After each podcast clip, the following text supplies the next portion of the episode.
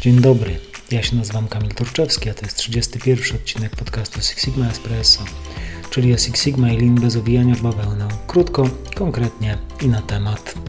Moim gościem dzisiaj jest Grzegorz Furgał, osoba o niezwykle obszernym i bogatym doświadczeniu związanym z usprawnianiem procesów w takim specyficznym środowisku, jakim jest y, branża lotnicza.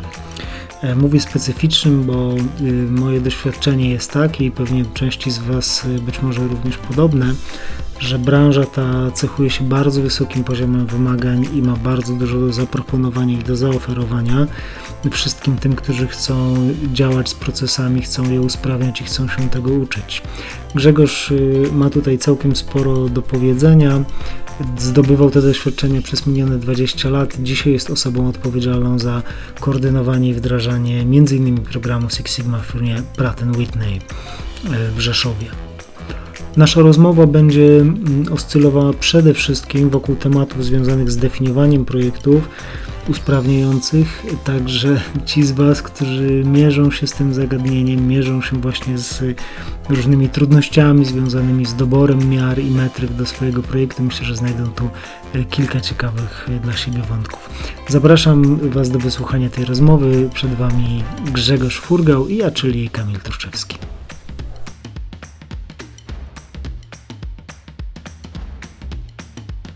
Jesteś e, gotowy, Grzegorz? Możemy zaczynać? Spróbujmy. Tak. To cześć, Grzegorz. Cześć, Kamilu. Cieszę się, że jesteś moim gościem dzisiaj. Dla tych, którzy Ciebie nie mieli okazji poznać, powiedz w dwóch słowach, kim jesteś i czym się obecnie zajmujesz. Mm, jestem inżynierem i, i tak lubię o sobie myśleć, chociaż pełna nazwa E, funkcję, jaką pełnię w przedsiębiorstwie, to inżynier wiodący do spraw certyfikacji procesu i rozwiązywania problemów technicznych, dość długa nazwa.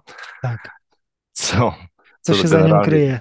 To zobowiązuje mnie tylko, to nie tylko do działań takich w tym obszarze, ale również do rozwoju tego obszaru certyfikacji procesu, e, która jest dość analogiczna do Six Sigma, ma generalnie zapewnić zgodność wytwarzania kluczowych charakterystyk części lotniczych, czyli takich, które gwarantują bezpieczeństwo mm, ludzi lotu, prawda, lub, lub sprawność silników.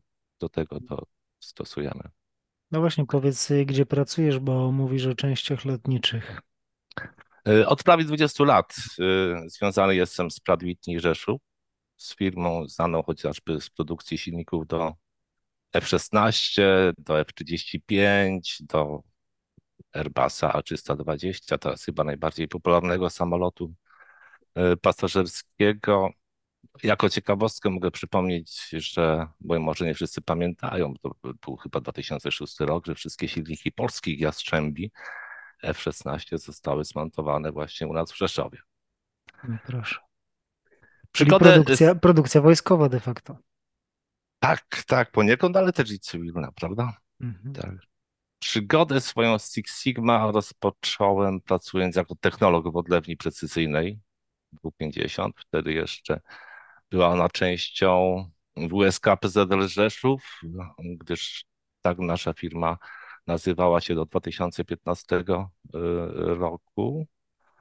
Y, I, I to zainteresowanie to tak przez kolegę z działu, który robił notabene u was kurs mm -hmm. Black Belta no, i zaintrygowała mnie wówczas e, wówczas wasz podręcznik, chyba do fazy Analyze, e, o, o którym zaczęliśmy tam rozmawiać, o D-Make'u, o MSA, SPC, o, o DOE, no i tak się zaczęło i trwa do, do dnia e, dzisiejszego.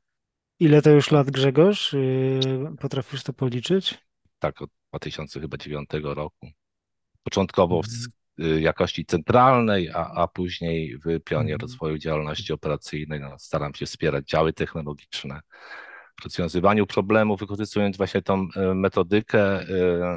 Wspieram ich w rozwoju takich kompetencji analitycznych, w szkole ich z narzędzi, takich jak okay. MSI, SPC. Konsultuję projekty, no i obecnie jestem odpowiedzialny za, za rozwój strategii Six Sigma w Pratt Whitney Rzesz. No właśnie, pracujesz y, w Pratt Whitney, firmie z branży mm, aerospace, w sektorze lotniczym. Y, chciałem Cię zapytać, Grzegorz, czy coś jest takiego, co Twoim zdaniem jest jakoś szczególne czy wyjątkowe dla tej branży? Ja wiem, że nieraz rozmawiamy o tym, że ta wyjątkowość y, branż jest często jakoś przeceniana, czy może nadmierną wagę się jej przypisuje, ale jednak jest też tak, że różne branże mają kawałeczki jakiejś swojej specyfiki. Jak ty to widzisz? E, co jest takiego charakterystycznego dla ciebie w pracy w sektorze lotniczym, w obronności również? Na pewno widzę dużą zbieżność z branżą automotive, dużo je łączy, chociażby mm. że wywodzą swoje systemy zarządzania jakością z tego, z tego samego standardu ISO 9001, prawda? I generalnie takie mam wrażenie, że lotnictwo sporo czerpie z doświadczeń jakości przemysłu motoryzacyjnego.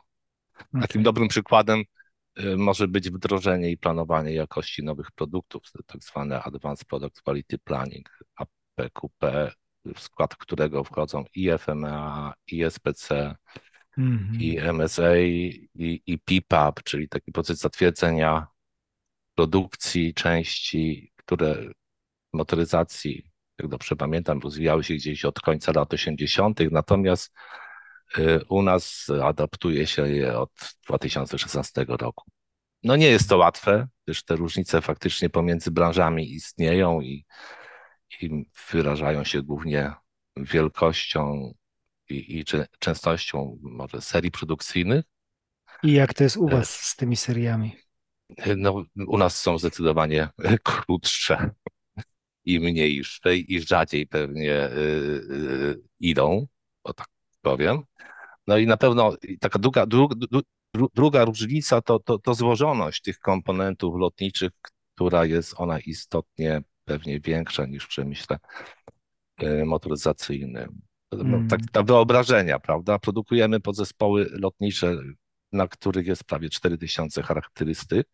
No i zgodnie z tymi wymaganiami jakościowymi trzeba ocenić ryzyko niezgodności praktycznie każdej z nich e, lub e, osiągnąć stabilność i zdolność procesu, e, bazując tylko na przykład na trzech, pięciu sztukach w serii. To, to nie jest łatwe, prawda? W motoryzacji tak. wydaje mi się, że to będzie łatwiejsze. No, zwłaszcza przy produkcji jakiejś wielkoseryjnej czy czy no, liczniejszej niż wasza, kiedy mówimy o kilku sztukach zaledwie. Tak, tak. No, inne jeszcze takie różnice, które mi przychodzą do głowy, no to pewnie sposób certyfikacji y, produktów, no, który musi tam gdzieś adresować to ryzyko środowiska ich pracy. No, mówimy się, że, że, z samolotu bądącego w powietrzu nie da się wysiąść i sprawdzić coś, co, coś tam nas na przykład niepokoi. No. Mhm. Samochodem jest trochę chyba prościej. E, no dlatego ten proces certyfikacji musi być taki bardziej rygorystyczny niż w automotive. Mhm. Grzegorz, y, powiedziałeś, że zajmujesz się mm, programem Six Sigma na wskroś y, organizacji Pratt Whitney w e, Rzeszowie. Mm, z tego co wiem, to Pratt Whitney korzysta ze swojej autorskiej, y, nie wiem, metody czy swojego programu e, rozwoju, doskonalenia organizacji. Mm, ja miałem kiedyś z nim styczność wiele, wiele lat temu. Nie wiem, jaką wygląda teraz. Y, ciebie chciałem o to zapytać właśnie. Czym się model doskonałości właśnie w Pratt Whitney różni od tego, co my nazywamy Six Sigma, czy Lean, czy Kaizen? Jak to mm. wygląda dzisiaj? No i tu cię zaskoczę trochę, hmm? bo ten system, o którym wspominasz, a myślę, system że, że ACE. ACE, tak, mhm. Yy, no, no był do roku 2020, czyli do momentu fuzji UTC z korporacją Raytheon. Yy, a teraz jesteśmy na etapie wdrożenia nowego systemu o nazwie Core, hmm. który generalnie ma, no, łączy nasz ACE i program ciągłego doskonalenia Raytheonu o swojsko brzmiącej nazwie R Six Sigma. E, jeżeli chodzi o takie jego najważniejsze cechy, to tak jakbyśmy rozwinęli sam skrót CORE, e, Customer Oriented Results and Excellence, to, to pewnie dostrzeżemy, że jest on zorientowany na realizację zobowiązań wobec naszych klientów i, i dokonuje tego poprzez jakby uspólnienie strategii, celów i struktury organizacji mm-hmm. do poziomu takiej komórki organizacyjnej, tak, też na wskroś organizacji, prawda, te wszystkie cele, strategie spływają i, i później są realizowane. Pomijając krok samej takiej oceny wstępnej dojrzałości organizacji, prawda, to, to system ten ma zadanie jakby zidentyfikować krótko i długoterminowe y, cele i one są oparte o potrzeby klientów. Następnie y, definiuje jakby wskaźniki, takie KPI, pozwalające na E, monitorowanie stopnia realizacji tych celów, prawda, a w razie potrzeby dające nam sygnał do, do uruchomienia e, działań korygujących. No i ostatnią fazą jakby tego procesu jest e, ocena, jak nam poszło i, i, i, i w obecnym cyklu, prawda, tego ciągłego doskonalenia, doskonalenia tej, operacy, tej doskonałości operacyjnej i, i dostrojenie systemu przed kolejnym cyklem. No i cykl się mm. powtarza.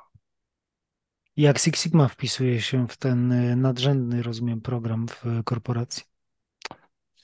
Yy, on jest jakby częścią, jest jednym z narzędzi. No, zawiera on się zawiera w tym wszystkim, a tak bym to można było. Czyli program Six Sigma zawiera się w, jakby w tym całym modelu doskonałości mhm. operacyjnej, prawda? E, ten model jest na tyle kompleksowy, żeby umożliwić jakby każdemu pracownikowi, niezależnie od stopnia zaawansowania, znajomości, prawda, narzędzi, angażować się w taką doskonałość operacyjną, a później da, daje mu możliwość rozwoju kompetencji, no i potem poszerzy, poszerzenia możliwości jakby kariery. No, zapowiada się obiecująco, tak mogę skonkludować. Mhm. No ale tak jak wspomniałem, no jesteśmy na etapie, na etapie wdrażania tego systemu, więc zobaczymy. Grzegorz, y, będziesz prelegentem na konferencji Lean Six Sigma w, we wrześniu we Wrocławiu. Wiem, A, będziesz... bardzo się już cieszę na, z tego powodu. My również. Y, I wiem, że będziesz y, mówił o znaczeniu, wadze, istotności fazy Define w projektach DMake.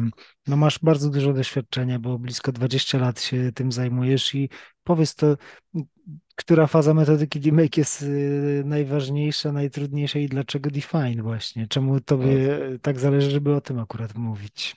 Jak zwykle mnie podpuszczasz. Nie, nie. E, oczywiście wszystkie fazy DealMake'a są ważne.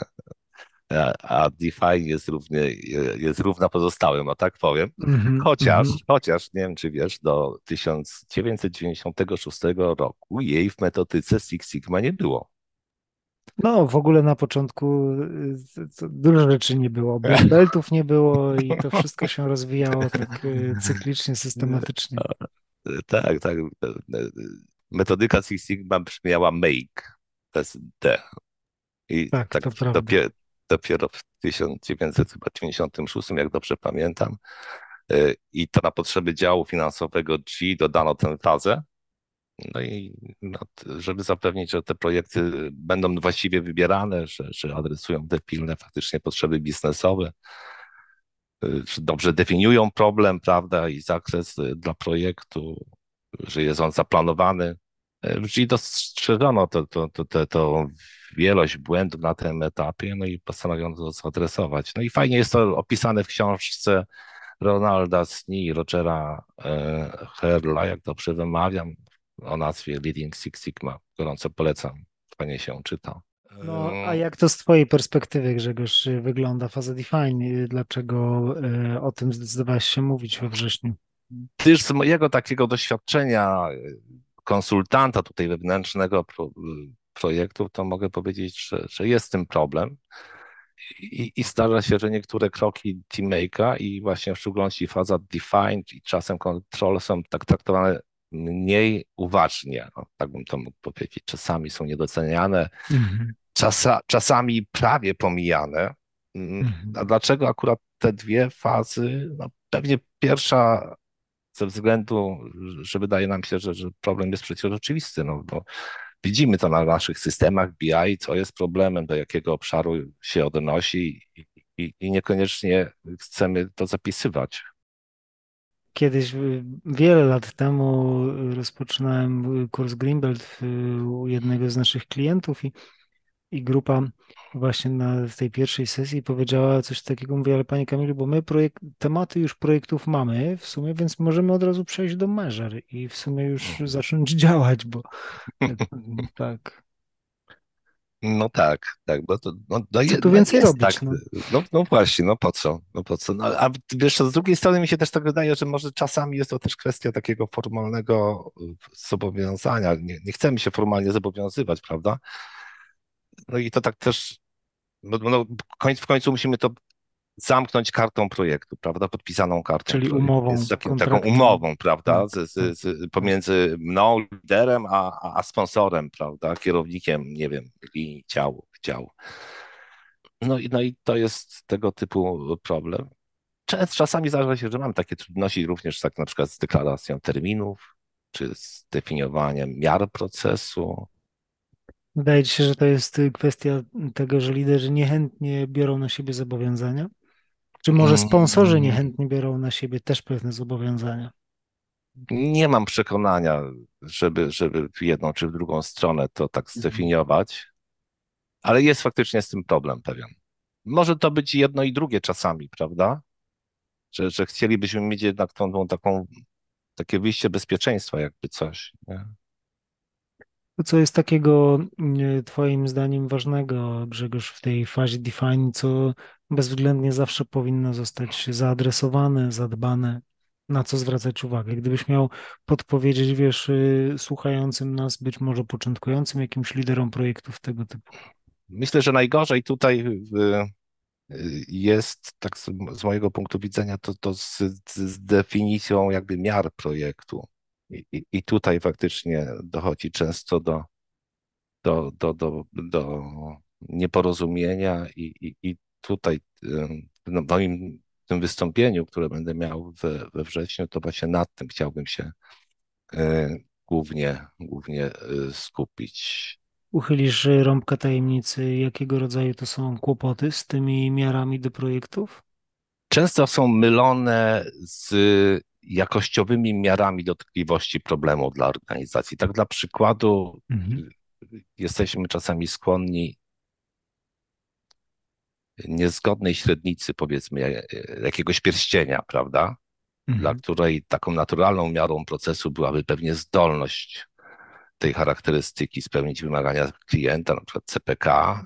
Jesteśmy zdolni przypisać za miarę procesu ilość niezgodności w miesiącu, i to obserwować i na tej bazie wnioskować i, o jej zmienności, no ale to niestety nie zadziała, prawda? Tak, tak zdefiniowana miara procesu to y, uniemożliwia nam uzyskanie na tyle dobrego obrazu statystycznego, który mógłby nam powiedzieć, czy mamy do czynienia z procesem powtarzalnym, który ma tylko problem mm -hmm. z mhm. dokładnością, czy, czy, czy mamy do czynienia w ogóle z, ze zbyt dużą zmiennością tej charakterystyki, a, a może generalnie proces jest dobry, tylko od czasu do czasu e, występuje jakaś przyczyna specjalna, e, która powoduje e, powstawanie niezgodności. Tak. Oczywiście, oczywiście no, no, możemy próbować, prawda? Realizować projekt w oparciu o takie dane jakościowe, E, są w końcu narzędzia statystyczne, które umożliwiają pracę na takich danych atrybutowych, tak jak karta typu P czy NP. E, pytanie tylko, czy obserwowane za ich pomocą przyczyny specjalne no, będą na tyle wystarczające, aby, aby faktycznie rozwiązać, rozwiązać problem. Hmm. Gdybyś miał zasugerować liderom, czy obecnym, czy przyszłym, kiedy myślą o miarach, metrykach do, do swojego projektu, to na co w szczególności zwracać uwagę? Czy są jakieś takie punkty, czy sugestie, które byś zawarł w takiej poradzie dla, dla nich? Na pewno musimy za wszelką cenę próbować zmienić z miary jakościowej w taką cechę mierzalną, okay. dla, dla której ta, ta, ta, ta obserwacja trendu podpowie nam, że, że dokonywane przez nas zmiany w procesie no, przyniosą pozytywne lub negatywne skutki. Mhm. Czy stabilizują nasz proces, czy, czy wręcz odwrotnie, rozregulowują go. Także no, najlepiej, aby to była miara tak dobrana, aby parametryzowała nasz problem sam względem siebie, a, a najlepiej, aby ten parametr uwzględniał również charakter y, procesu wytwarzania i, i, i nie jest to łatwe. Nie jest to łatwe. Y, nie jest to łatwe zrobić na początku projektu, jeszcze na przykład nie znamy dobrze procesu i, i dlatego taka miara no, może ewoluować w trakcie, w trakcie poznawania procesu wytwarzania. Generalnie tak mi, się, tak mi się wydaje, że to tak wymaga takiego zastosowania pewnego procesu myślowego, czy taka zdefiniowana przez nas miara procesu będzie wrażliwa na zmiany dokonywane przez nas w procesie w celu jego zmiany, czy jej zmiany, prawda? I, i, i dobrze, aby hmm, najlepiej, żeby ona mogła też reprezentować zarówno dokładność, jak i, jak i precyzję y, na, naszego procesu. No pozostawienie przy przymiarze trybutowej no, w sposób oczywisty nie daje nam, da, nie daje nam na to szans. Mm -hmm. Tak, tak, taki przykład, który mi tak przychodzi do głowy, to, to taki problem na przykład z nieciągłością w, podczas procesu spawania, która normalnie jest oceniana przez y, kontrolera jako zgodna, niezgodna i my tak oceniamy, to również podchodzimy do tego procesu, patrzymy, jest zgodna, jest niezgodna, ale dobrze byłoby je, tą, tą wadę sparametryzować, na przykład odkreślić tak. jej długość, szerokość, na przykład położenie względem jakiejś y, części procesu, nie wiem, przyrządu, prawda, elektrody, początku, końca spoiny, no, no, no, jest dużo możliwości, no ale to, to, to, to już trzeba indywidualnie no, dla, dla każdego przypadku rozważać. Tak, y, potwierdzam też się przy konsultacjach projektów borykamy z tym, że te miary, charakterystyki, które się pojawiają, zwłaszcza dotyczące Y, no, y, są takie, że trudno później nam o jakieś rzetelne wnioskowanie statystyczne, nawet jeżeli uda nam się zgromadzić odpowiednią e, ilość danych. Hmm? To prawda, to prawda. No mhm. jest, jest, jest trudniej. Mhm.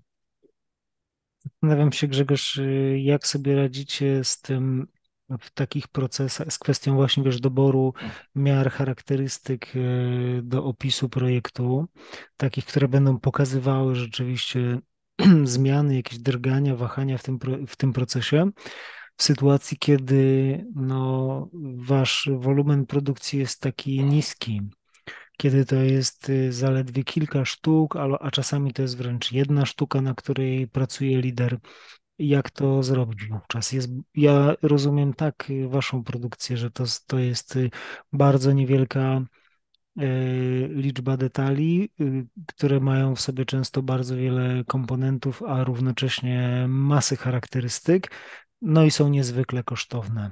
Mm, jak sobie radzić z taką sytuacją? No, staramy dostrzegać się jakby tego, co, co sam problem mówi do nas, prawda? Y, czyli, czyli ok, to czym różni się taka wadliwa część, wadliwa charakterystyka względem części dobrej? W, w takim przypadku wystarczy nam mieć już dwie mm -hmm. części, prawda? I staramy się połączyć to z, z samą, z, z samym charakterem procesu. Czy, czy faktycznie to, co widzimy, te różnice, które widzimy, pomiędzy dobrą a złą częścią znajdują wytłumaczenie w procesie, w którym powstają.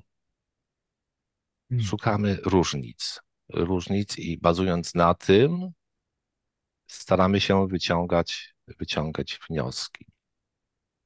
Tak w skrócie mógłbym powiedzieć, że to, to jest taka chyba najbardziej skuteczna metoda, która, która pozwala właśnie przy takim niewielkim wolumenie radzić sobie z e, problemami.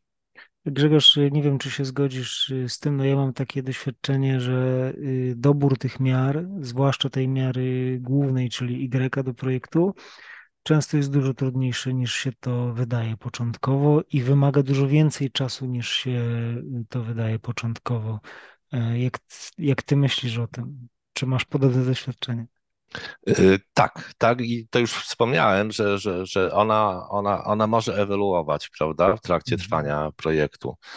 Y, ostatnio brałem udział w takim projekcie, gdzie zaczynaliśmy właśnie od takiego podejścia, że ta miara była typowa atrybutowa. Są pewne podcięcia mhm. y, na części, pewne defekty, no ale żeby zrozumieć, co się z nimi, dlaczego powstają, musieliśmy przejść do opisu jakby profilu, na którym te defekty powstają, czyli już żeśmy przeszli do z takiej atrybutowej, jakościowej mhm, miary do miary dosyć mierzalnej, prawda? Ale sam profil nie był wystarczający. Musieli żeśmy jeszcze pójść głębiej i zobaczyć, jak ten profil rozkłada się wzdłuż jakby całej średnicy, prawda? E, dla tej charakterystyki i dopiero charakter jakby tego profilu i zmiana charakteru tego profilu pozwoliła nam na identyfikację, co jest przyczyną, że ten proces generuje tego typu odcięcia, mm. które jak na początku były analizowane czysto, czysto jakościowo. Mm. Także może to, może to w ten sposób właśnie się zmieniać w trakcie trwania projektu. Grzegorz, zajmujesz się Six Sigma i usprawnianiem procesów y, już od, y, jak to ustaliliśmy, 17-18 lat. Jaka jest najważniejsza lekcja z tego okresu dla ciebie, jeżeli jest jakaś taka i czy możesz się nią podzielić? Tylko jedna. No, może być więcej niż jedna. E, pytam, no, no właśnie, tych, tych nauk z tego okresu to, to można wyciągnąć dość sporo. Generalnie to nigdy nie iść na skróty, tak bym to ujął, i nie upraszczać, nie bagatelizować zamian, zadań i, i, i, i, trzymać się metodyki Six Sigma. To jest podstawa, aby taki sukces, czyli na stałe rozwiązanie, rozwiązanie problemu miało, miało szansę się mm -hmm. zrealizować. Nie? E, tak wracając do nauki, to za najważniejszą chyba taką lekcję to, to, to weryfikacja systemu pomiarowego w kroku measure, prawda? Tak aby mieć pewność, że obserwowana zmienność, z którą walczymy, y, no jest efektem jedynie procesu wytwarzania, a nie efektem zmienności wynikającej z pomiaru. I, i, i to jest y, przeze mnie uważane za najważniejszy podział jaki należy wykonać prowadząc projekt. No, bagatelizując go, to, to zakładając z góry, że mierzymy dobrze, to możemy mhm. rozregulować dobry proces, nie mhm. osiągając żadnych, żadnych rezultatów, a dodatkowo jeszcze narażając się na nie, czasami niebagatelne koszty. No, Swego z czasu... ciekawości, hmm? czy, czy mm, spotkałeś się z takimi sytuacjami wśród liderów, y, którymi zarządzasz w organizacji, że y, lider stwierdza, no mm, tutaj akurat dane pochodzą prosto z systemu naszego, więc nie ma co nie ma co tu sprawdzać, bo po prostu one są, nie wiem, maszyna czy obrabiarka sczytuje te dane, one są w systemie, ja po prostu je pobieram z systemu i tu nie ma nic do weryfikacji. Co wtedy? Czy, czy, się, czy się spotkałem? Ja zrobiłem z tego statystykę. To opowiedz proszę.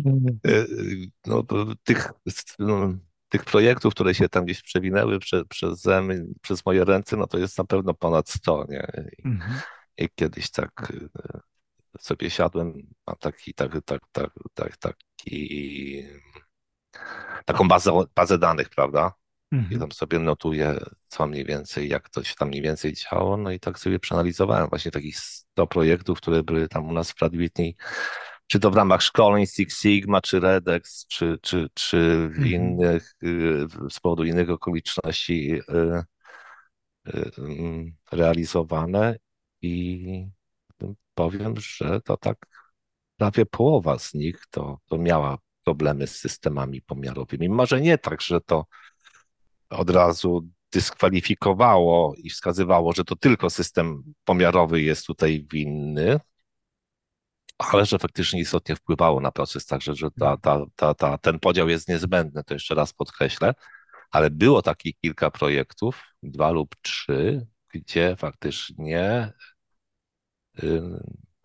ze względu na pominięcie y, systemu pomiarowego no, nie dało się nic zrobić. No, cały, każde działanie nie przynosiło rezultatu.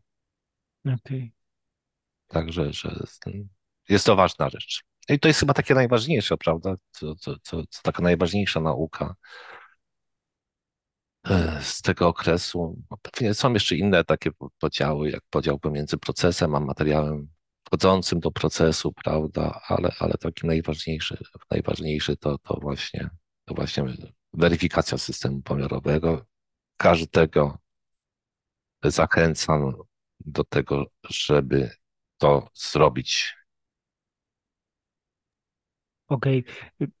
Grzegorz, chciałem Cię zapytać y, po tych 18 latach zajmowania się tą dziedziną, Mm, jak długo jeszcze i czy, czy nadal to jest taki obszar, który Ciebie interesuje? No, ja jestem bardzo pozytywnie nakręcony tym, tym obszarem. Y, lubię, y, lubię rozwiązywać problemy właśnie metodycznie. Lubię współpracę z ludźmi, lubię, lubię y, im pomagać, tłumaczyć narzędzia, Six Sigma daje mi to dużo radości. Także, że nie mogę powiedzieć, realizuję się tutaj w tym miejscu, w którym jestem. No i, no i dzięki tej firmie, w której jestem, dzięki Pratt Whitney, no, no mogę się rozwijać też, prawda? Nie tylko Six Sigma, również yy, jestem po szkoleniu y, Redex German, byłem na szkoleniu Master Black Belt w Stanach, także Super, Grzegorz, y, powiedz, czego Ci zatem życzyć na tej Twojej y, dalszej drodze zawodowej? Y, jak największej ilości dobrze zidentyfikowanych przyczyn źródłowych problemów w miarę w jak najkrótszym czasie. Dobrze Grzegorz, no to tej, tej właśnie skuteczności tak y, rozumianej, jak powiedziałeś Ci życzę i też y, miło słyszeć, że jest ona dla Ciebie źródłem dużej satysfakcji. Dziękuję bardzo za zaproszenie. Miło się z Tobą rozmawiało. Pozdrawiam wszystkich słuchaczy. Dziękuję Grzegorz również. Dziękuję. E, poczekaj, zobaczę zobaczę na y, tętno. Maksymalnie było 122, ale przeżyłem. A, no to super. No. Jak zwykle mnie podpuszczasz. nie, nie. Y, oczywiście wszystkie fazy Teammake'a są ważne.